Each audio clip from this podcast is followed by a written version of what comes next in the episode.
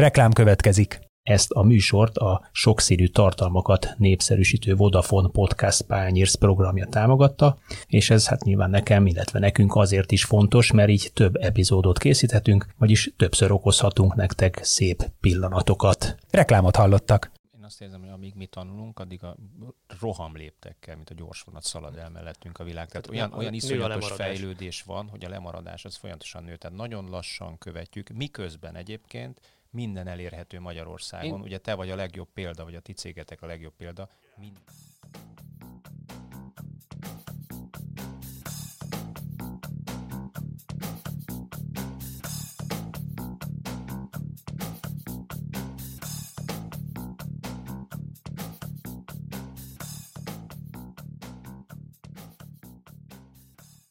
Sziasztok, ez itt a Zicera24.hu focis podcastja. Én Kele János vagyok, köszöntök mindenkit, és ezúttal itt van, is itt van velem Kánoki Kis Attila, 24.hu főmunkatársa. Szia Jani, sziasztok!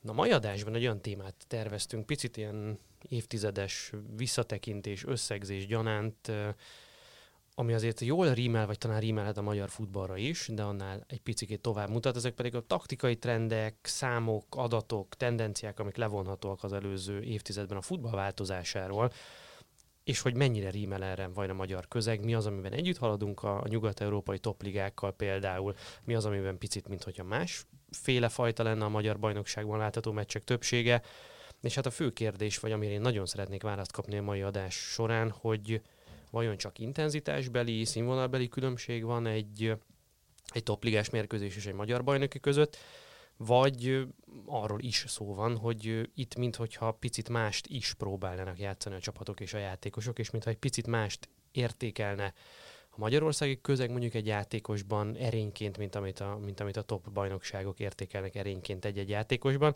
és azt remélem, hogy ebben segítségünkre lesz, sőt ebben biztos vagyok. Kovács István az Instat elemzője. Szervusz! Üdvözlök mindenkit! No, kezdjük is akkor ezzel, hogy István, te hogyan látod az előző 8-10 évben az európai labdarúgás hogyan, merre változott, ezt milyen adatok mutatják meg a leginkább, mik azok a tendenciák, amiket kiemelnél? Ugye elsősorban azt kell figyelembe venni, hogy minden országnak megvan a sajátos taktikai felfogása. Teljesen más játék van, ugye mondjuk egy spanyol ligában, teljesen más játék van, ugye mondjuk egy olasz szériában. Amíg mondjuk egy futbolistának vagy egy csatának mondjuk a spanyol ligában egy mérkőzésen van akár 5-6-7-8 lehetősége is, addig például ugye egy olasz szériában ugyanez a lehetőség nincs meg.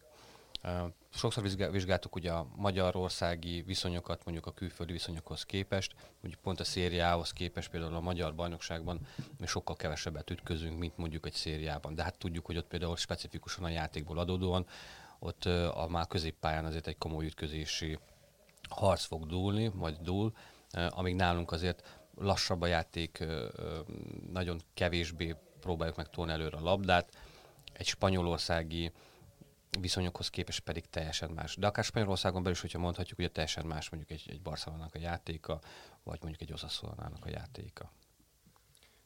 Ez mire vezethető vissza? Képességbeli vagy felfogásbeli differencia van? Inkább felfogásbeli differencia, hiszen tudjuk, hogy teljesen más iskolákról beszélnek, teljesen mást erőltetnek, teljesen más tanítanak. Úgy nőnek fel generációk, hogy teljesen más más tanítottak. Mondok egy egyszerű példát, ha statisztikákat nézünk és számadatokat, ugye van egy alapvető számadat, például a passzok, ami az egy alapvető játékeleme a labdarúgásnak, pontosan passzolni tudni kell, mert ez a játéknek az eleme, a alapvető eleme.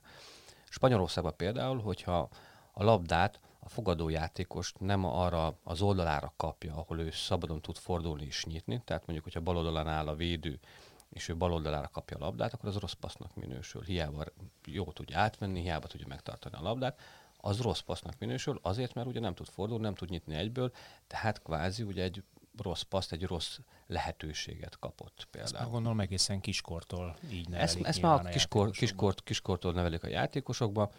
Az, hogy intenzitásban, illetve gyorsaságban ki hogyan tud, rengeteg a, a példa van például, hogyha mondjuk Spanyolországban valaki eligazol, akár Angliába, akár egy másik bajnokságba, és mondjuk nem tudja hozni ott az, ugyanazt a teljesítményt, az nyilván arra vezethető vissza, hogy teljesen más országonként a játék stílus, a játék lehetőség, ebből adódóan például mondjuk egy spanyol bajnokságban simán 1000 passz feletti átlag azért az, az, egy, az egy teljesen normális, 1400 passzos átlag is van.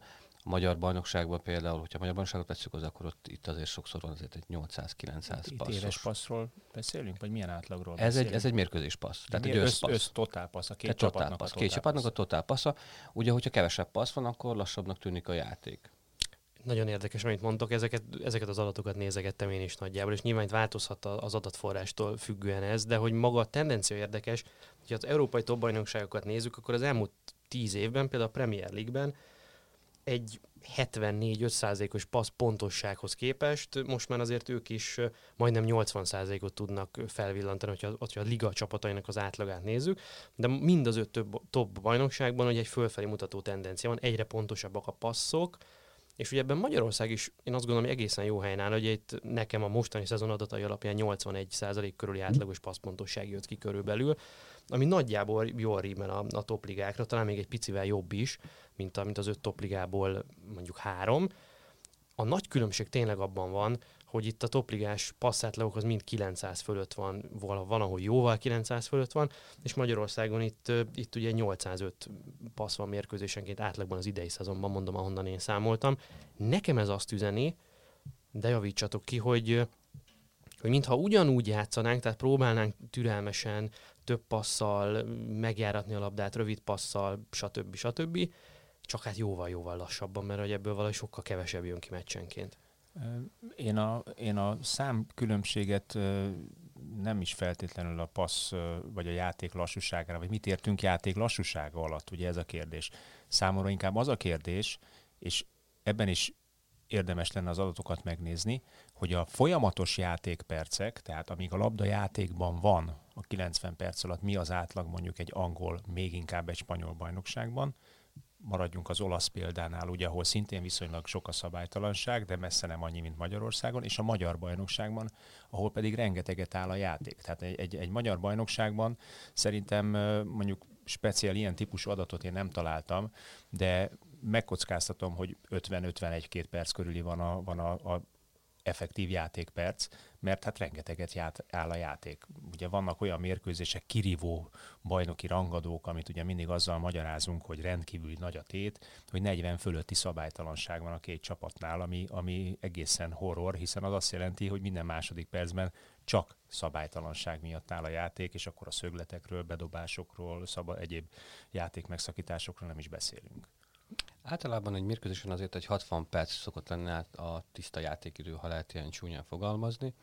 Ugye nálunk nem, ugye futóóra van, ezért azt lehet mondani, hogy de a nemzetközi trendekhez képest, meg bajnoksághoz képest abszolút nincs különbség.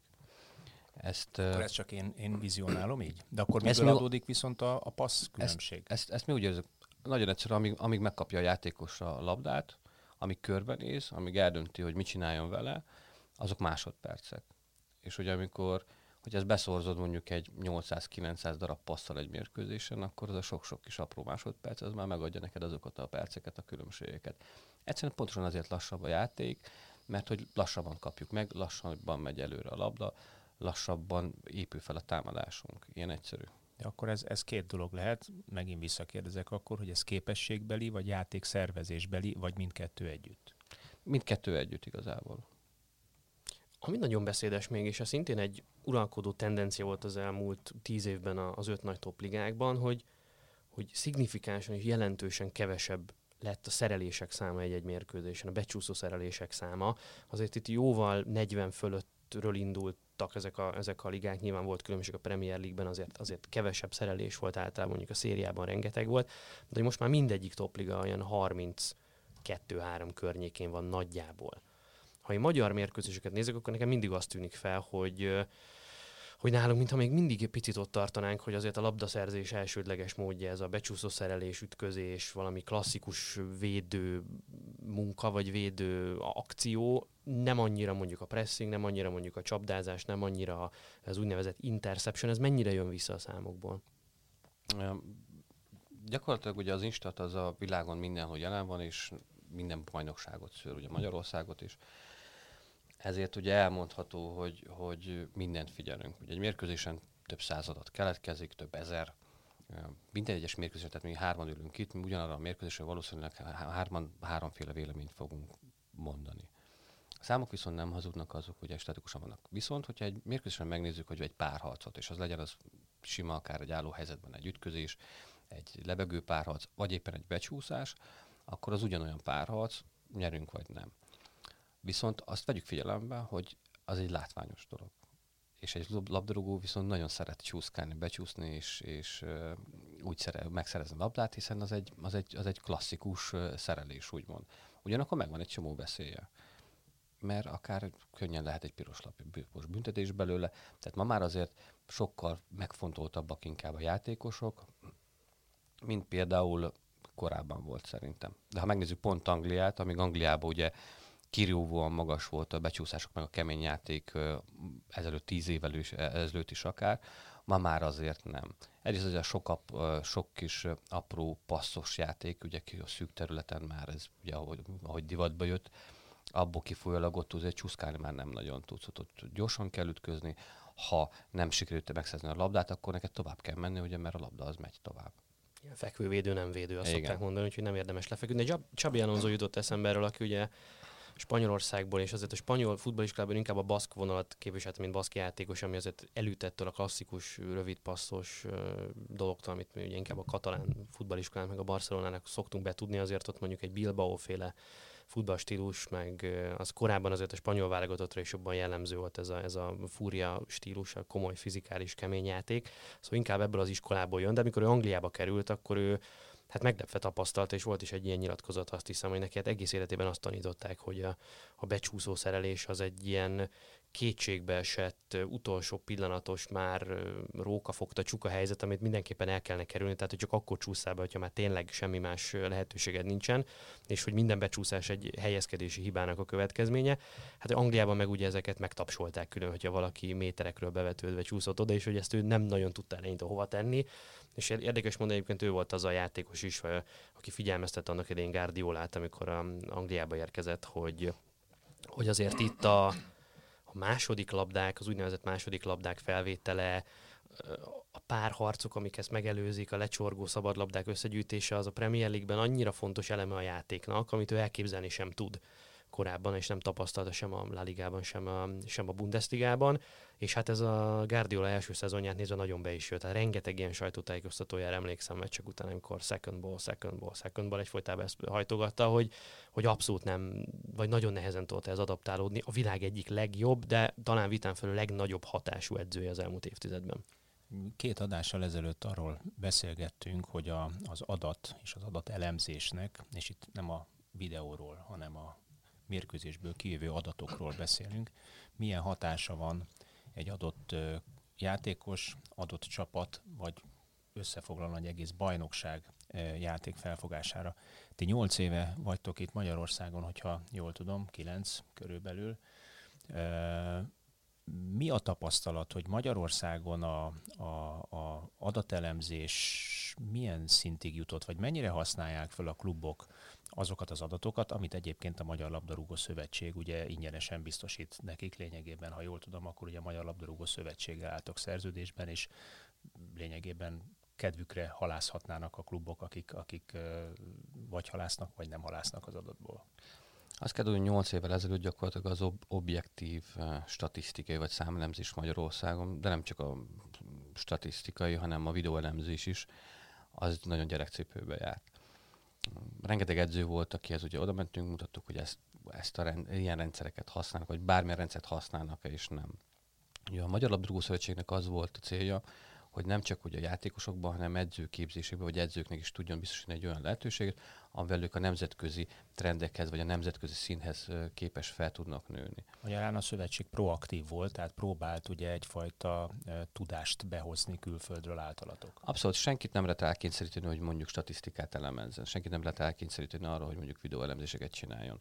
Most mondok egy egyszerű példát, most éppen az idei szezont, hogyha most megnézzük mondjuk, hogy egy Manchester City mondjuk átlagban mondjuk 696 passz csinál mondjuk egy mérkőzésen, addig mondjuk egy Újpest 594. Van két számunk, mit tudunk vele kezdeni? Főleg ugye maga a, a szövetség mit tud kezdeni. Nem tud vele mit kezdeni igazából, az azt, tud, azt tudja vele csinálni, hogy igazából próbálja fejleszteni nem csak ugye a játékosokat, nem csak akadémiákat, hanem az edzőket is.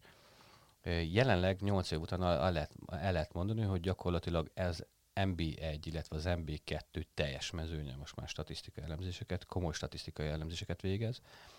Azt tudni kell, hogy a rendszerünkben bármilyen statisztikai adat van, ahhoz tartozik egy videójelenet is. Tehát, hogyha én éppen leszeretném mondjuk egy játékosnak mondjuk az elmúlt 50 meccs és az összes becsúszását megnézni, mert ugye látok egy számadatot, hogy az most 40 és az most jó vagy rossz, vagy éppen a pályának a melyik részén történt, mert ugye az sem mindegy, akkor azt én le tudom hívni a rendszerből két kattintással. Tehát bármilyen számadatot látunk nálunk a rendszerben, ahhoz tartozik egy videójelenet, vizuálisan, vizuálisan meg tudod nézni.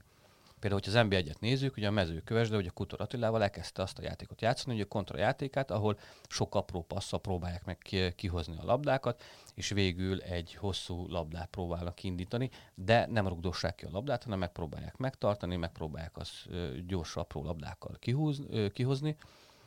Ez is gyakorlatilag egyfajta játékstílus arra amihez ugye megfelelő játékosok is kellenek. Mindenki számára nyitva van a kódex, a lexikon, a könyvtár, ehhez megfelelően most már ugye felnőtt, kinevelődött egy olyan magyar uh, performance analyst vagy videólemző generáció, akik ezeket az adatokat már tudják uh, kezelni. Nyilván mondjuk a, a Rebro, a Ferencvárosnál, aki, aki alapból egy olyan iskolából jött, ahol alapvető dolog volt, ugye a Lobanovszkinál a, a statisztikai elemzések, és ezt ugye Angliában utána még kamatoztatta. Neki az alapvető munkájához azt tartozik, hogy, hogy ő rögtön, ugye neki ezek a mindenféle objektív adat kell ahhoz, hogy ő megerősítsék a saját gondolatait vagy érzését, amit a mérkőzés közben ő, ő kapott. Mi a tapasztalat, hogy, hogy inkább videót elemeznek, magyarul mérkőzést néznek vissza, saját hibából tanulnak, és illetve az el, következő mérkőzés az ellenfélből fölkészülnek az előző meccseiből videó és videó részletek alapján, lecsekolják a szabadrugásokat, rögzített szituációkat, támadásvezetéseket, stb. Vagy egyébként van-e olyan tendencia már Magyarországon is, hogy elkezdenek a mélyebb adatokból elemzéseket készíteni, és abból következtetéseket levonni, ami visszahathat adott esetben egy csapat általános játék felfogására, játék elképzelésére. Abszolút, eh, mint mondtam, hogy NB1-ben, meg NB2 vagy NB1-ben azért nagyobb a, sokkal nagyobb a stáb, ezért ott ugye erre külön több idő van, vagy több, többen foglalkoznak vele, de MB2-ben is ugye nézik az alapvető statisztikákat, illetve a videólemzéseket. Ma... Mit értünk alapvető statisztika alatt, mert, mert ugye uh, itt visszacsatolnék megint a kettővel ezelőtti adásra,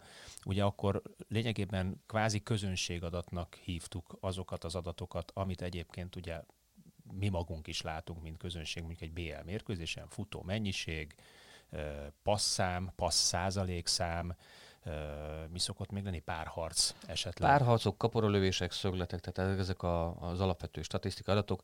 Amikor mondjuk egy játékos mondjuk egy védőt megnézek, akkor egy védőnő ugye látom mondjuk, hogy hogyan nyert, vagy mennyire nyert meg a párharcaikat. Ez egy alapvető statisztika. De itt megáll a magyarok figyelme, vagy pedig lemegy Nem. arra is, hogy, hogy egyébként mondjuk a passzoknak a hosszait elkezdik elemezni, hogy mikor következik be egy adott játékosnál a passzrontás, milyen szituációkban, milyen nyomás alatt, egy méterre, két méterre vagy négy méterre van tőle, ezek milyen százalékban, milyen játékszituációkból lehet uh, hibára késztetni az ellenfelet, mert hát ugye ezeket is egészen mély statisztikákkal le lehet elemezni és le lehet modellezni, amiből egyébként a csapatjátéka vagy a taktikai elképzelése a következő mérkőzés az ellenféle szemben meg tud nyilvánulni. Tehát és nekem itt az jutott eszembe, miközben hallgattalak, hogy, ha már itt, itt az MLS fizeti a zenészt és, és rendeli a nótát, ugye, hogy szokták mondani, mert azért ez egy fontos aspektus, hogy akkor esetleg meg lehet-e mondani vajon, és ezt pedzegettük az adás elején, hogy, hogy miben más a magyar bajnokság, mi az, amiben esetleg mi nem úgy fejlődünk, vagy nem úgy, néz ki, nem úgy néznek ki a mi mérkőzéseink, mint ahogyan a nyugat-európai nagy bajnokság meccsei kinéznek, és azért ez egy tíz éves mintán az adatok baromi jól meg tudják mutatni. Tehát amikor azt, azt nézem, hogy, hogy az összes európai top bajnokságban a cselek száma egy mérkőzésen, amit, amit megpróbálnak a játékosok csellel egy az egyben megvenni valakit, az drámaian és drasztikusan visszaesett az elmúlt tíz évben az összes több bajnokságban mindenütt, tehát ilyen 40, 40 pár, most már 30 elejére esett vissza, jól emlékszem a számra. Magyarországon, amit én találtam adatot, hogy egy meccsen 50 cselezési kísérlet van átlagban. 49. De, de, de arra ugye erre a média is ráerősít, mert ugye számos olyan cikket olvasok, hogy mi hiányzik a magyar futballból, a Grund, a Finesz és a Csel, ugye a Fineszt és a Cselt azt lényegében egy, egy napon említik, miközben egyébként a, a, a világ inkább szerkezeti futballban gondolkodik, ugye megbontanak passzal védelmeket, és ugye üres területekre próbálják eljutatni a labdát, lehetőség szerint mélységből érkező futójátékosra, hiszen azt a legnehezebb fölvenni. Tehát itt, itt, valami, itt valami nagyon komoly paradigmaváltás kellene, amire egyébként pont ezek az adatok azok, amik rávilágíthatnának. Hát igen, tehát ezzel így, hogy mondjam, tehát lehet persze a publicisztikákat írogatni, hogy, hogy a Grund és a Finesz és a Csel és a Csibészség, és nem tudom. Tehát ezt, ezt el lehet mondani, mert ez ugye ingyen van, és ezt most mindenkinek lehet véleménye. Nyilván kinek mi tetszik, ez teljesen szubjektív. Csak ha ide teszek egy számot, és megmutattam, hogy a Ja, hát egyébként meg az európai futball és az összes top bajnokság, meg az alatta következők, azok meg egyébként gyökeresen az ellenkező irányba fejlődnek. Ami persze, még erre mindig lehet azt mondani, erre még mindig lehet azt mondani, hogy persze mindenki más a hülye, és mindenki más megy szembe az autópályán. Tehát ez is egy válasz erre, csak hát akkor ez viszonylag nehéz elsütni szerintem már. Én, én úgy gondolom, hogy azért megint kell külön szedni, tehát itt van egy, egyfajta elfogultságunk. Mire is gondolok? Mondjuk, hogyha a magyar bajnokságot mondjuk a cselezésekben hasonlítjuk mondjuk egy szériához, akkor lehet, hogy egy szinten vagyunk. Mert a szériában nem tud sokat cselezni, mert akkor ott, ott rögtön odalépnek, ott rögtön sok a szabálytalanság. Spanyolországban ott, ott nyilvánvaló, ott, ott a kultúrával adódóan ott, ott rengeteg cselt tudnak végrehajtani. Hogyha futás mennyiséget nézzük, akkor ugye mondjuk összmennyiségben, e, ugye ez a basic adat, a magyarok abszolút felveszik a versenyt a nemzetközi, még a nagy klubokkal is. Ugye? De erre mindig azt szoktam mondani, hogy könyörgöm, hát kétszer 11 ember egy adott területen kerget egy labdát, tehát egy ifi csapat meghatározólag ugyanannyi métert fog futni, de a mét, futó, futó méterek száma közel hasonló, de az egyes játékosra lebontott minőség az más. Ezt ugye számos esetben be lehet bizonyítani, hogyha megmérünk egy mondjuk ifi A meccset, szinte ugyanannyit. Lehet, hogy még többet is fognak futni, majd gyerek össze-vissza szaladgál és túlfutja magát. Nem, általában, általában azért a futó, az összfutó mennyiség azért az, az nem mindegy. Miért is?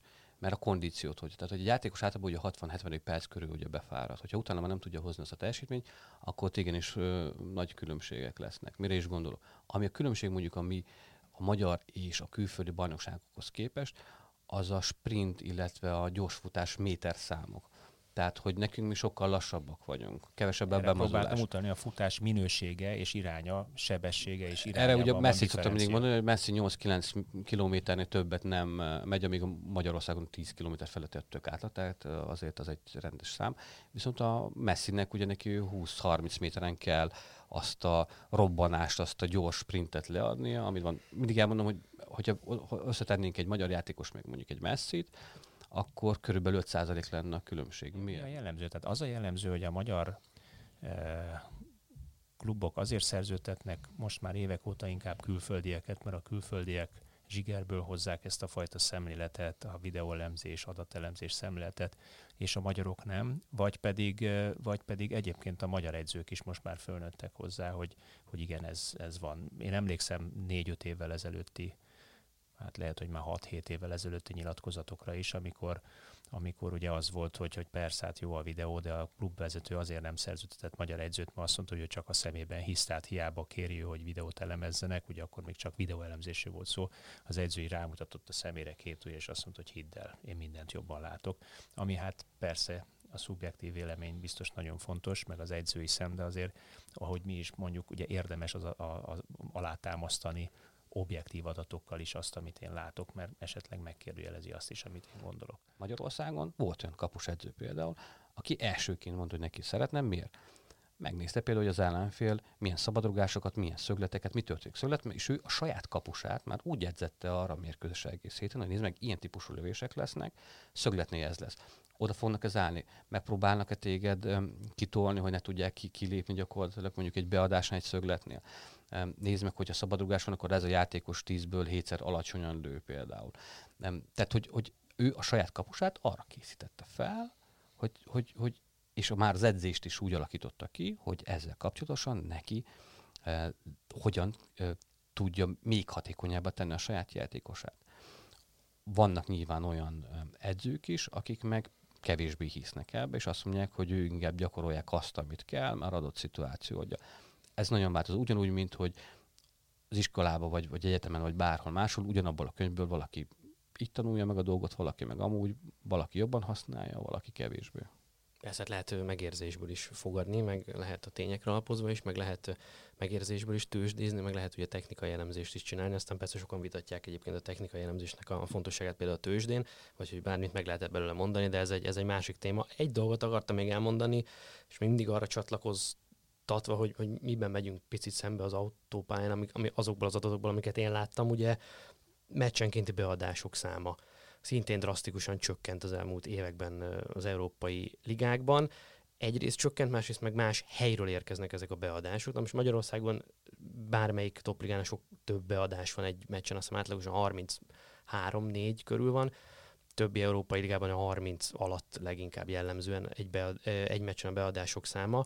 És hát ebből is, ami, ami a legfontosabb, hogy Magyarországon legtöbbször ugye a szélsővédők adnak be, közvetlen a vonal mellől, vagy nagyon szélső területről adnak be. Az európai topkluboknál meg inkább kétfajta beadás van, az egyik az úgynevezett félterületből érkező beadások, Manchester City mérkőzés Kevin De Bruyne, tehát ő nem ad be a vonal mellől, a félterületből ad be, általában úgy, hogy izolálnak egy szabad beadást, kvázi szabad rugást lőhet. A másik féle beadás pedig az alapvonalhoz leviszik, és onnan jön egy, egy, egy visszagurított labda második hullámba. 11-es pont környékén. Mert hogy azt a legnehezebb levédekezni statisztikailag is.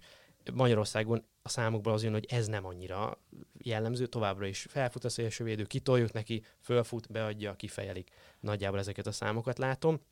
Való ez megint kicsit a csapatjáték, kreativitás hiánya, és így tovább.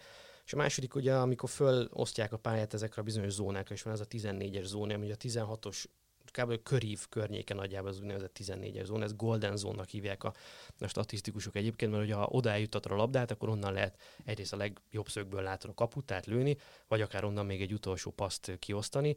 Gyakorlatilag azt hiszem, hogy a legmagasabb korreláció a, a, a győzelem és a statisztikai adat között az az, hogy az esetek nagy többségében az a csapat, amelyiknek több passza van ebbe az úgynevezett 14-es zónába, az általában nyeri a mérkőzést, és itt hatalmas korreláció látszik.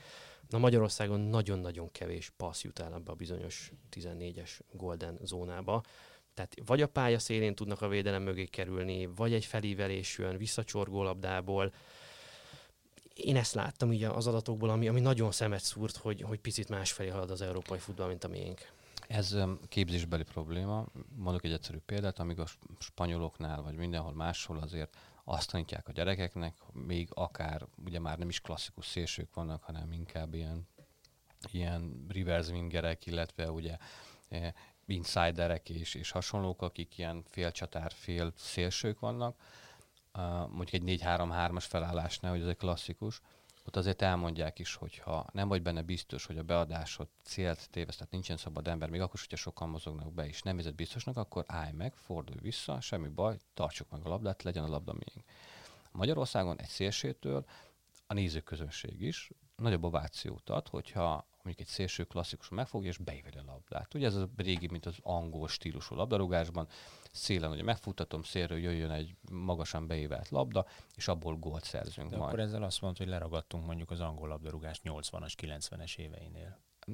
Nem feltétlenül, hiszen azért ez, ez elsősorban edzés kérdése, hogy én most mit, de mit gyakorolok. és hát mit gyakoroltat az edző, tehát akkor... Abszolút, tehát hogy mit, mit, mit gyakorol. És ez, ez kiskortól fölfelé szintén megint, Így hiszen van. ugye amivé neveljük a gyereket, azzá válik, olyan képesség és olyan tudású játékossá válik. Itt ne feled szabad, visszacsatolnék, minap készítettem egy interjút a Vadósz Krisztiánnal, és ő azt mondja, hogy sajnos az a tapasztalata, akárhányszor hazajön, hogy a magyar labdarúgó még mindig egyébként ugye a cselben hisz, és azt mondja, hogy 5-6 érintéssel továbbítja a labdát és ugye mindig megpróbál valamit kezdeni vele, egy, egy belefordulást, egy cselt, vagy megpróbál valamit, és ha nem sikerül, akkor kétségbe esetlen egy kétségbe esett paszt csinál. Azt mondja, miközben az ő erénye abban van, és ebben látja egyébként a világ labdarúgásának, sőt, ő azt mondta, hogy higgyük el, hogy a Hongkong és az indiai bajnokság is gyorsabban futballozik ma már a magyarnál, mert ott egy-kettő érintővel továbbítják a labdát. És neki ez az erőnye, azt mondja, egész kiskorától kezdve ő azt mondja, ő magában ilyen játékos volt, magától lett ilyen játékos, ezt nem kérte tőle senki,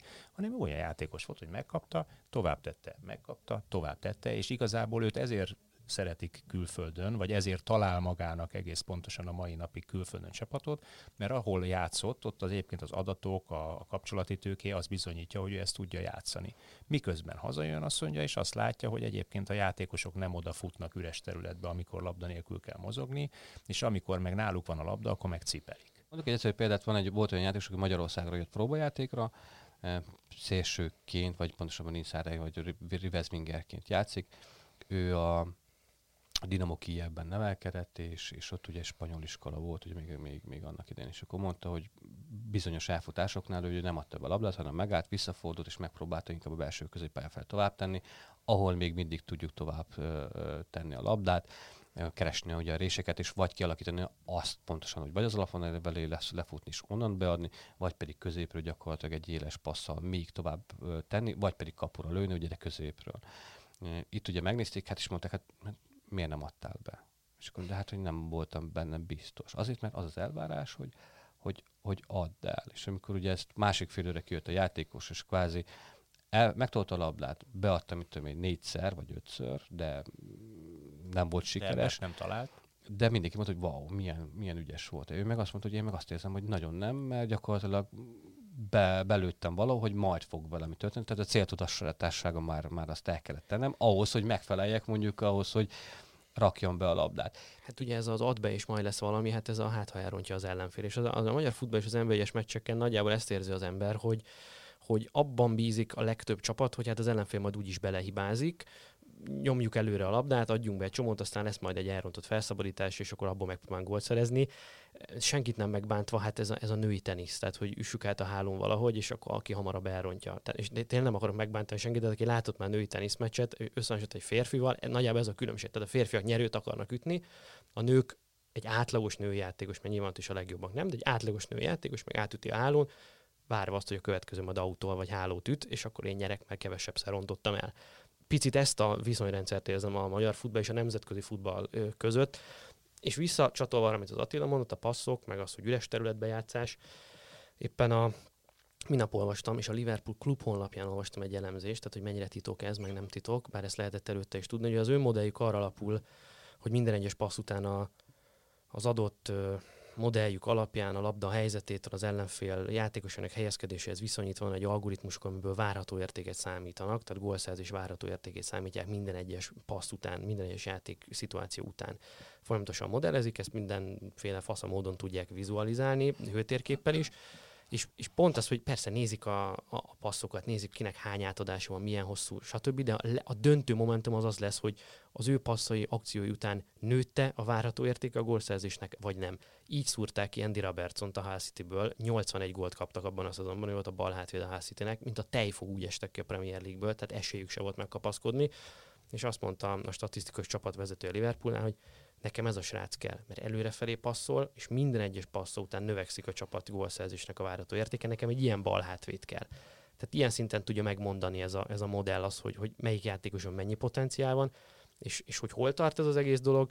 Éppen a, és akkor itt mondom, amit olvastam, hogy a félidőben már tudják mutogatni, van egy ilyen számítógépes animációjuk, ami ugye mutatja, hogy hogyan folyik a labda a pályán, és minden egyes játékos helyezkedése, le van, be van rajzolva az is az a terület, amit lefed az ő a védekezésében, be vannak azt hiszem, hogy piros az a zóna, ahol nem tudod bejátszani a labdát, kék az, ahol szabad passzávok vannak. Meg tudja mutatni, hogy hány játékos helyezkedik kék területen, tehát megjátszható, hány nem, és meg tudja mutatni egy adott helyzetben, hogy mi lett volna az első opcionális passz, mi lett volna a második optimális passz, mi a harmadik, és hogy ki játszotta meg azt, és ki nem játszotta meg azt. Ez olyan szinten van a Liverpool, hogy fél időben meg tudják mutatni a játékosnak, figyelj, itt volt ez a helyzet, te nem a kék helyen helyezkedtél, hanem a piros helyen helyezkedtél, nem jó, azt javíts ki, oda helyezkedj. Te ott miért nem oda játszottad be labdát, mikor az lett volna az optimális, és ez egyszerűen számítógépes animáció mutatja a tracking data alapján. Jel- jelenleg Magyarországon is azért a M1-es klubokján, mint mondtam, ugye már most már felnőtt egy olyan gen- fiatal generáció, aki fogékonyak ezekre az adatokra, illetve az elemzésekre.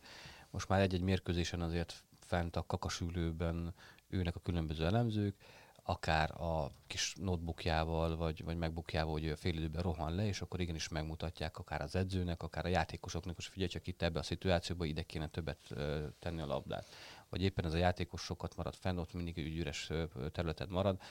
Ma már ugye maguk az elemzők is, az NB1-ről beszélünk, már ülnek fent, és gyakorlatilag saját maguk teggelik a bizonyos szituációkat, hogy ugye azt a fél időben két kattintással meg tudják már mutatni az öltözőben a, a csapatnak, illetve a, a, az edzőnek.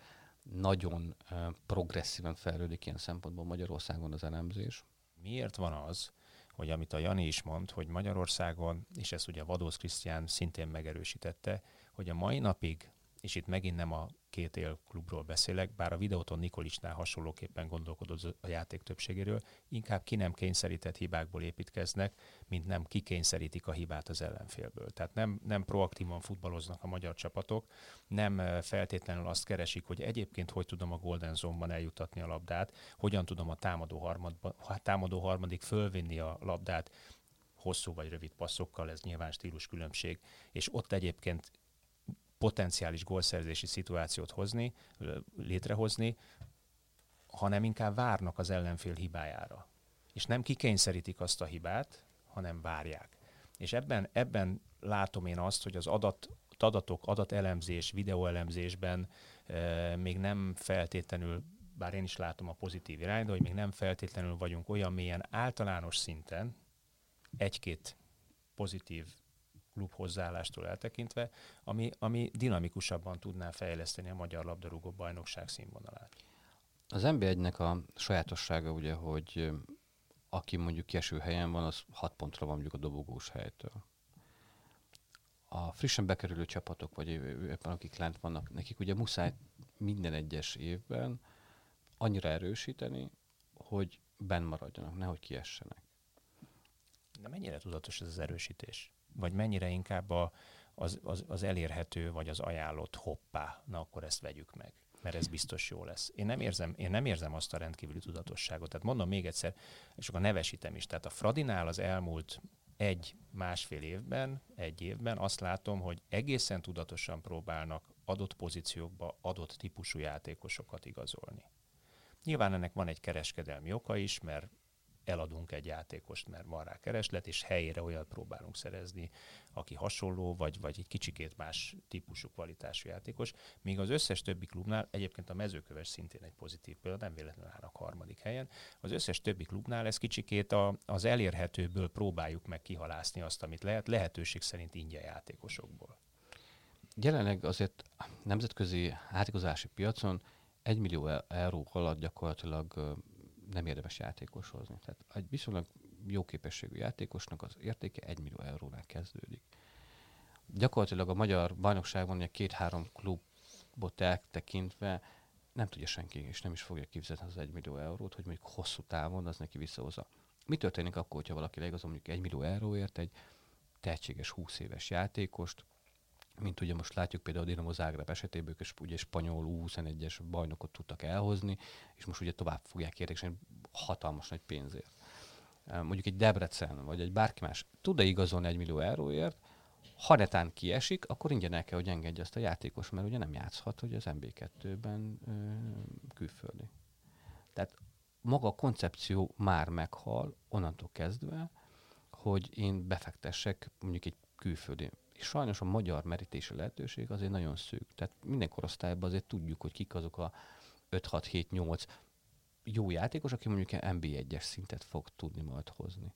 Abból főzünk, amiből tudunk, valaki ilyen húsból, valaki olyanból, de mindenki a megfelelő képességéhez képest. Játékosom, vagy bármilyen fórumon, amikor szoktam előadást tartani, akkor ugye mindig elmondom, hogy játékosokról is teljesen mindegy, milyen a statisztikai elemzése, tehát hogy mennyire hatékony a passza, vagy bármi más. Ének nem is beszél, hogy mondjuk, hogy taktikailag mondjuk egy e, egy free ball, tehát egy párhazból lecsorgó labdát például ki hogyan szerez meg, ami egy fontos adat, amit Magyarországon kevésbé figyelnek, hiszen az taktikailag mondjuk a többi játékosnak úgy kell helyezkednie, hogyha mondjuk van egy fejpárbaj, akkor ők a lecsorgó, le, lehulló labdát saját maguknak tudják megszerezni, de hogy a legfontosabb, hogy akarni kell kimenni a pályára, küzdeni és hajtani, és ugyanez van akár a, a, a stáb részéről is. Hogyha valaki akar, és valaki valamit próbál építeni, az mindig, de mindig sokkal építőbb és látványosabb a nézők számára is, mint az, amikor kvázi nem is akarok semmit tenni, hanem csak sodródok az árral. Hát így mindig oda lyukadunk vissza, amit én rendszeresen szoktam mondani, hogy ezt ösztönözni kell, amíg a klubok nem a saját pénzüket költik, addig könnyebben születnek olyan igazolások, amelyek esetleg kevésbé megalapozottak, és az egész elemzési rendszer is meg mindig oda lyukadok vissza, hogy persze próbálják használni meg minden, de hát ez végig is ingyen van, úgyhogy ha nem használjuk, sem történik semmi, igazából meg kapjuk ingyen. Szóval itt valahol itt vészel szerintem az ösztönző, tehát erről sokat beszéltünk már. Bocsánat, még annyit, hogy ugye a klubok nem ingyen kapják, tehát azért azt, azt, azt tegyük hozzá ma már azért nélkülözhetetlen eleme a, a scouting a, a játékos igazolásba. Tehát mi, hogyha jön egy edző például bármelyik NB1-es csapat, vagy NB2-es csapat, akkor az első dolga az, hogy kértünk hogy különböző hozzáféréseket, meg adatokat, mert, mert az edzőnek a munkája azzal kezdődik kvázi, hogy elkezdi nézni akár a saját játékosait, akár ugye az ellenfelet, például soron következő ellenfelet megbecsülik. A fiatalabb generáció, most már azért fiatal edzők vannak azért az nb ben tehát már azok a régi edzők, akik voltak, azok már, már, már, már elmentek nyugdíjba. És összességében azt gondolom, hogy ez egy, azért ez egy tanulási folyamat mindenki részére ha megnézzük az edzőképzést is. Csak én azt érzem, hogy amíg mi tanulunk, addig a roham léptekkel, mint a gyorsvonat szalad el mellettünk a világ. Tehát olyan, olyan iszonyatos fejlődés van, hogy a lemaradás az folyamatosan nő. Tehát nagyon lassan követjük, miközben egyébként minden elérhető Magyarországon. Én... Ugye te vagy a legjobb példa, vagy a ti cégetek a legjobb példa, minden elérhető, mégsem olyan szintű ö, videó és adatelemzések vannak, vagy nem olyan irányultságú, célirányultságú videó és adatelemzések vannak, ami egyébként gyorsabb ütemben fejleszteni előre a magyar klubfutballt. Ez, ez, ezzel vitatkoznék, azért vitatkoznék egyrészt, mert látjuk azért, hogy, hogy Magyarországon talán egy a legprogresszívebb fejlődés van. Ez azért, mert egy 40 éves lemaradást kell behoznunk. Tehát nekünk alapvetően de, ugye... De milyen téren van fejlődés? Az, hogy igenis, hogy leütünk megtanulni ezeket, hogy hogyan is kell használnunk ezeket a ja, dolgokat ahogy mondtam is, ugye kinevelődött egy olyan fiatal ellenzés. Magyarul, magyarul körülbelül 2017-18 magasságától, mert ugye arra tehető, mert 15 előtt még ugye te magad mondtad pár, hogy megvan ugye az MLS-nek az instat rendszere, de három klub nézett bele a 16-ból, vagy 12-ből. Igen. ami elég döbbenetes ö, szám. Tehát mondjuk az elmúlt három évben fölébredtünk oda, hogy amit 2000 és évek elejétől használ a világ futballja, a videóelemzés, az adatelemzés, az eljutott 2015-be, és 2015-ben még három klub nézett hozzá, 2020-ban már mint a 12, sőt most már lehet, hogy az NBA 1 Hát inkább ezt, ezt 2012-13-ra datálnám, de... Azért, azért ez, ez abban a léptékben, ahol futballról és sportról és sportfejlesztésről, fejlődésről beszélünk, hát konkrétan szerintem egy, egy, egy őskor, az újkorhoz című különbség van, de ha, iszonyatos a lemaradás. Ha, megné, ha megnézzük... Ezt valóban lehetne gyorsabban fejleszteni, csak a gyorsabb fejlődéshez mindig a toppot kellene nézni, és mindig a top modellhez kellene fejlődni tovább. Tehát olyan edzők, olyan klubigazgatók és olyan szakmai stábok kellenek, akik ezt megkövetelik kőkeményen. Ne játékost vegyünk, még egy icset, szerbet, ilyet, olyat, amolyat, hanem vegyünk két adatelemzőt és az, bocsánat, és az épüljön be a az klub ő fizetésének döntés... a harmadából, és ehhez kellene igazából a klub döntéshozatali vált, fejben kell paradigmaváltást végezni, hogy mi az, ami fontos nekünk, mivel tudunk fejlődni. Azzal tudunk fejlődni, hogy idehozunk még egy kispadra, még egy légióst, mert egyébként ezt csinálják. Maga Csányi elnök is ezt mondta, hogy a légiósok nem játszott percű számú légiósok száma döbbenetes, tehát dobáljuk ki a pénzt az ablakon. Miközben egyébként mondjuk az ő pénzének a feléért kettő darab olyan fiatal adatelemzőt kapsz, akivel lehet, hogy az egész labdarúgás kultúrád nagyon gyorsan változik, vagy sokkal gyorsabban tudna változni. Bocsánat, hogy mindig a Liverpoolt hozom fel, de a Liverpool sportigazgatója Prozon elemző volt a Portsmouthnál, meg a, meg a nem, ő a sportigazgató, nem kérdezték meg, hogy hányat tud dekázni váltott lábbal, meg hogy hány izé, mérkőzése volt a League One-ban, meg a Championship-ben, stb. Ő a sportigazgató a világ jelenlegi legjobb futballklubjánál, mert hogy nem az a feladat, hogy dekázzon 50-et. Ezt el képzelni Magyarországon, hogy egy elemző lesz a sportigazgató valamelyik klubnál, csak azért, mert persze lehet fejlődni úgy is, hogy én is ismerek nagyon kedves, aranyos videóelemző srácokat, nagyon jóba vagyok velük, és, és pontosan tudom, hogy, hogy mennyit dolgoznak, és azt is elmesélik, hogy ebből mennyi épül be a, a klub döntéshozatali rendszerébe, tehát elmesélik, hogy ők kiket scoutoltak, és aztán kiket igazolt le a, az ő klubjuk azért, mert az ő menedzsere egyébként ugyanaz volt, mint az edzőnek a menedzsere, vagy ugyanabba a körbe tartoztak és ismerték máshonnan.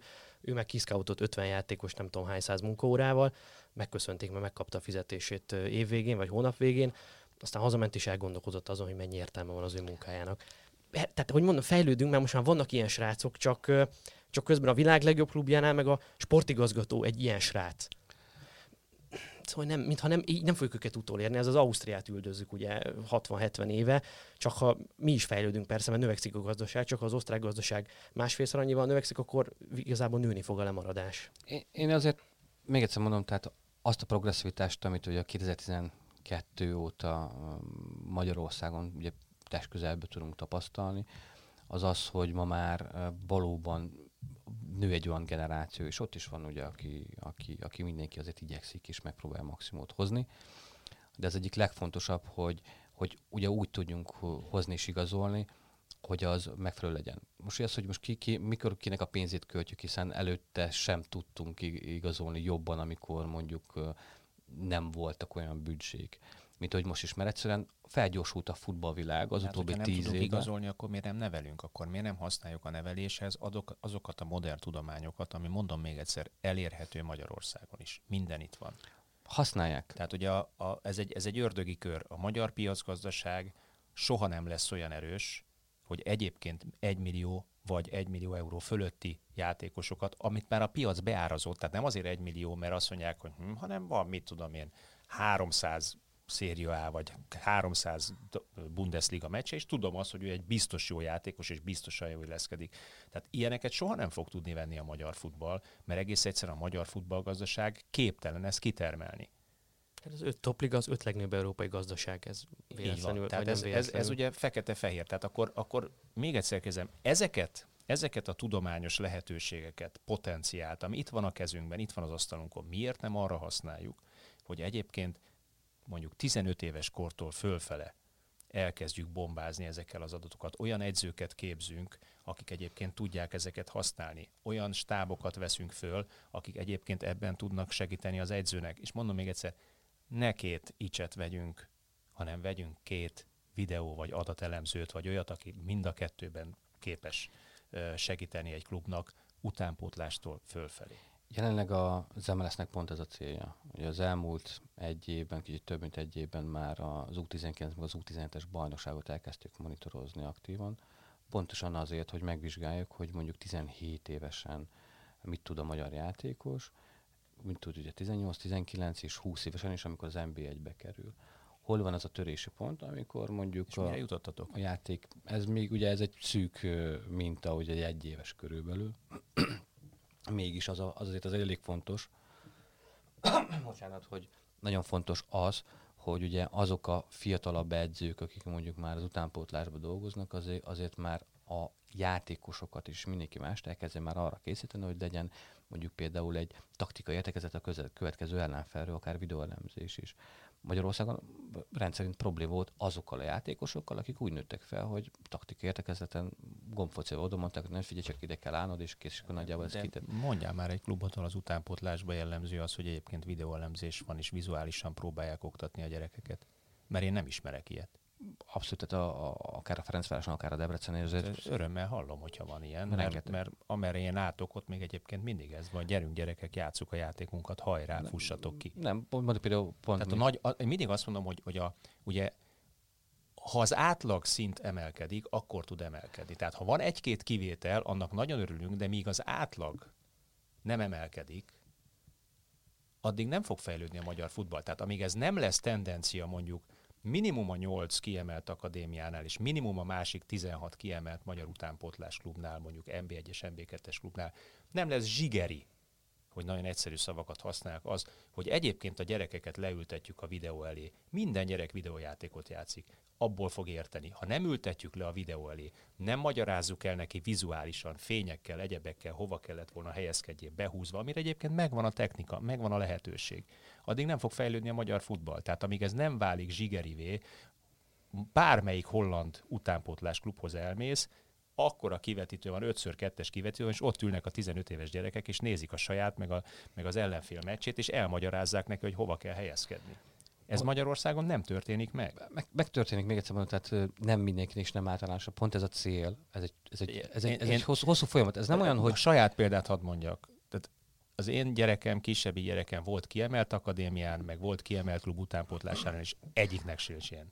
Egyiknél se használnak ilyet. A... Ezt merem állítani, egész biztosan. Van, tudom, olyan utánpót, van olyan utánpótlás edző, aki már 40 év felett és abszolút nem ért például a számítógéphez, illetve a különböző technológiákhoz. Ő magához vett egy, egy fiatalabb, fiatalabb ugye edzőt, ő gyakorlatilag a pályaedzője, akivel együtt az egy nagyon komoly eh, elemzéseket ellenfélből és a saját játékról csinálja. Mert a fiatalabb srác neki ugye gyorsan össze tudja vágni, meg be tudja rajzolni, ő elmondja, mit látott, vagy mit szeretne látni, és ez mondjuk ez jó működik. Nyilván nem minden edzőre mondható el, mert senkit nem tudnak ránk Hogyha mondjuk az állam nyit ugye egy könyvtárat. De kényszeríteni. Tehát az a döbbenetes, hogy Nyugat-Európában rákényszítek. Az osztrák futball utánpótlás az úgy működik olyan központosítottan, hogy a 12 akadémiánál még azt is megmondják, hogy milyen stílusba játszik, csak akkor kap támogatást. Még azt is megmondják, hogy milyen elemzőrendszereket kell használni, és kötelező használni, és egyébként ellenőrzik. És ez a legfontosabb, hogy ellenőrzik azt, amiért egyébként az állami támogatást, hiszen ott is, bocsánat, nem állami támogatást, osztrák szövetségi támogatást kapják az akadémiák. Ha nem kérsz ebből a rendszerből, megteheted, de akkor nem kapsz pénzt. A Red Bull Salzburg azt mondja, figyelj, én megyek a saját fejem után, mert nekem más az elképzelésem egy eurót se kap. Ellenben a Szentpölten kap, és a Szentpölten így vigyázba áll, havonta, két havonta küldi el az edzőit egyébként az osztrák Bundesligának a továbbképzésére, osztrák szövetség képzésére, és csinálják azt, amit mondanak nekik. Nálunk meg mindenki okosabb a másiknál. Ugyanebben a stúdióban ült Preisinger Sándor nem olyan régen is mondta, hogy hát nagyon örülnének, hogyha megkapnák a kluboktól hogy az edzés adatokat esetleg, hogy azok a játékosok, akikkel ők dolgoznak és próbálnak eredményt elérni, világbajnokságon, Európa-bajnokságon vettek részt ugye itt egy-másfél éven belül. Hát ne, ez nem nagyon sikerült. Tehát, hogy ők küldik az adatokat, és ők meg nem kapnak vissza edzés adatokat, hogy lássák, hogy hogyan, hogyan áll.